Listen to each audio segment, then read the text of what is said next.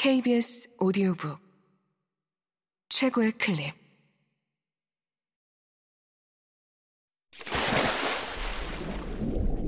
KBS 오디오북.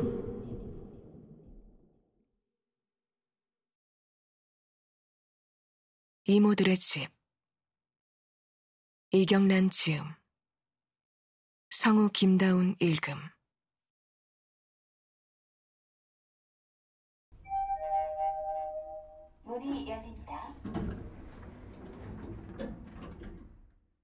엘리베이터 밖으로 발을 내딛던 유진은 넘어질 뻔했다. 엘리베이터 바닥이 턱보다 2cm쯤 낮았다.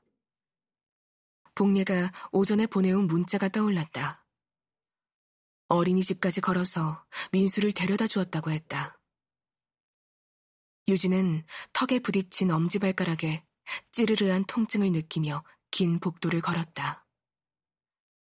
발을 옮겨 디딜 때마다 쇠못이 타일 바닥을 찍는 소리가 복도를 울렸다.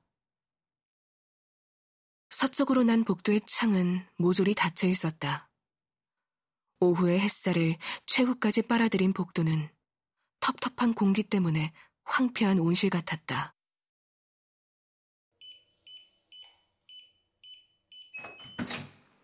현관문을 열자 볼륨을 한껏 높인 TV 소리와 민수가 동시에 달려나왔다. 장난감들로 어수선한 거실을 내버려 둔 채 순영과 복례는 소파에 앉아 화면 쪽으로 목을 빼고 있었다. 유진은 한 번도 본 적 없는 드라마였다. 두 사람은 유진에게 아른 척을 하면서도 TV 화면으로 자꾸 눈을 돌렸다. 순영이 가지 않은 건 뜻밖이었다. 엘리베이터가 오전 내내 안 됐어. 내가 민수 데려다 주고 걸어서 올라왔어. 유진의 눈빛을 읽은 순영이 손바닥으로 무릎을 쓰다듬으며 말했다. 목소리에 자신감이 배어 있었다. 순영의 말에 복례가 일어나 입을 꾹 다물고 장난감들을 상자 안에 모아넣었다. 유진은 복례의 손길을 따라 실내를 둘러보았다.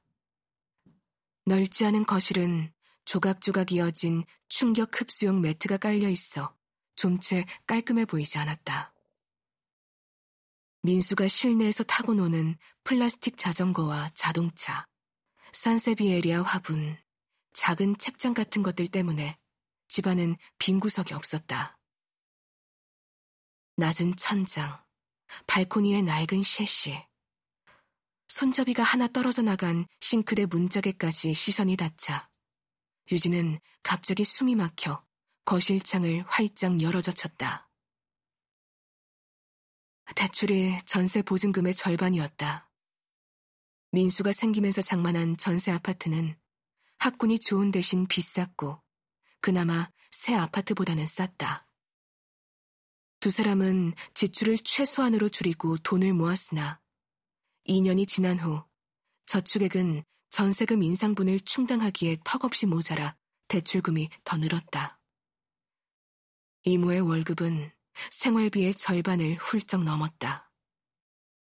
그래도 나쁘지 않다고 여겨왔다. 아이가 더 자라면 사정이 나아질 거라고. 이모를 내보내고 대출금을 갚아나가고 언젠가 집을 사고. 유진은 그런 날이 과연 오기나 할까? 그게 언제쯤일까? 도무지 그려지지가 않았다. 비끈 열린 방문 틈으로 순영의 가방이 보였다. 아침에 봤던 술병은 없었다. 안방문 앞에 유진과 진영의 옷이 개켜져 있었다. 유진은 그것들을 들고 방으로 들어와 서랍장 안에 챙겨 넣었다. 안 갔어. 유진이 밤늦게 온 진영에게 말했다. 누가? 아, 진영이 되물었다가 아 하고 문 밖을 내다보는 신용을 했다. 왜? 모르지. 엘리베이터가 고장이라 걸어서 어린이집에 데려다 주고 왔대. 잘 됐네. 그건 그렇지만 그렇게 말하면서 유진은 퇴근길에 발이 걸렸던 엘리베이터를 떠올렸다. 유진이 뭔가 더 말하려는데 진영이 침대에 들어누웠다. 아, 가겠지. 피곤하다. 유진은 침대에 누워 순영을 어떻게 하나. 복례는 왜 순영을 덜컥 들여서 일을 복잡하게 만들었나. 엘리베이터가 불안해서 큰일이야. 그리고 민수는, 민수는 왜 말이 늦을까?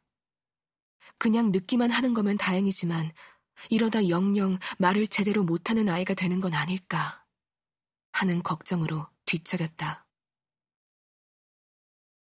이모들의 방에서 나는 TV 소리와 사이사이 섞이는 말소리가 안방까지 건너왔다. 유진은 이런 복잡한 일들을 혼자 고민하고 있는 자신이 바보 같았다. 어느새 잠든 진영의 등을 노려보다가 이불을 확 잡아당겨 돌아 누웠다.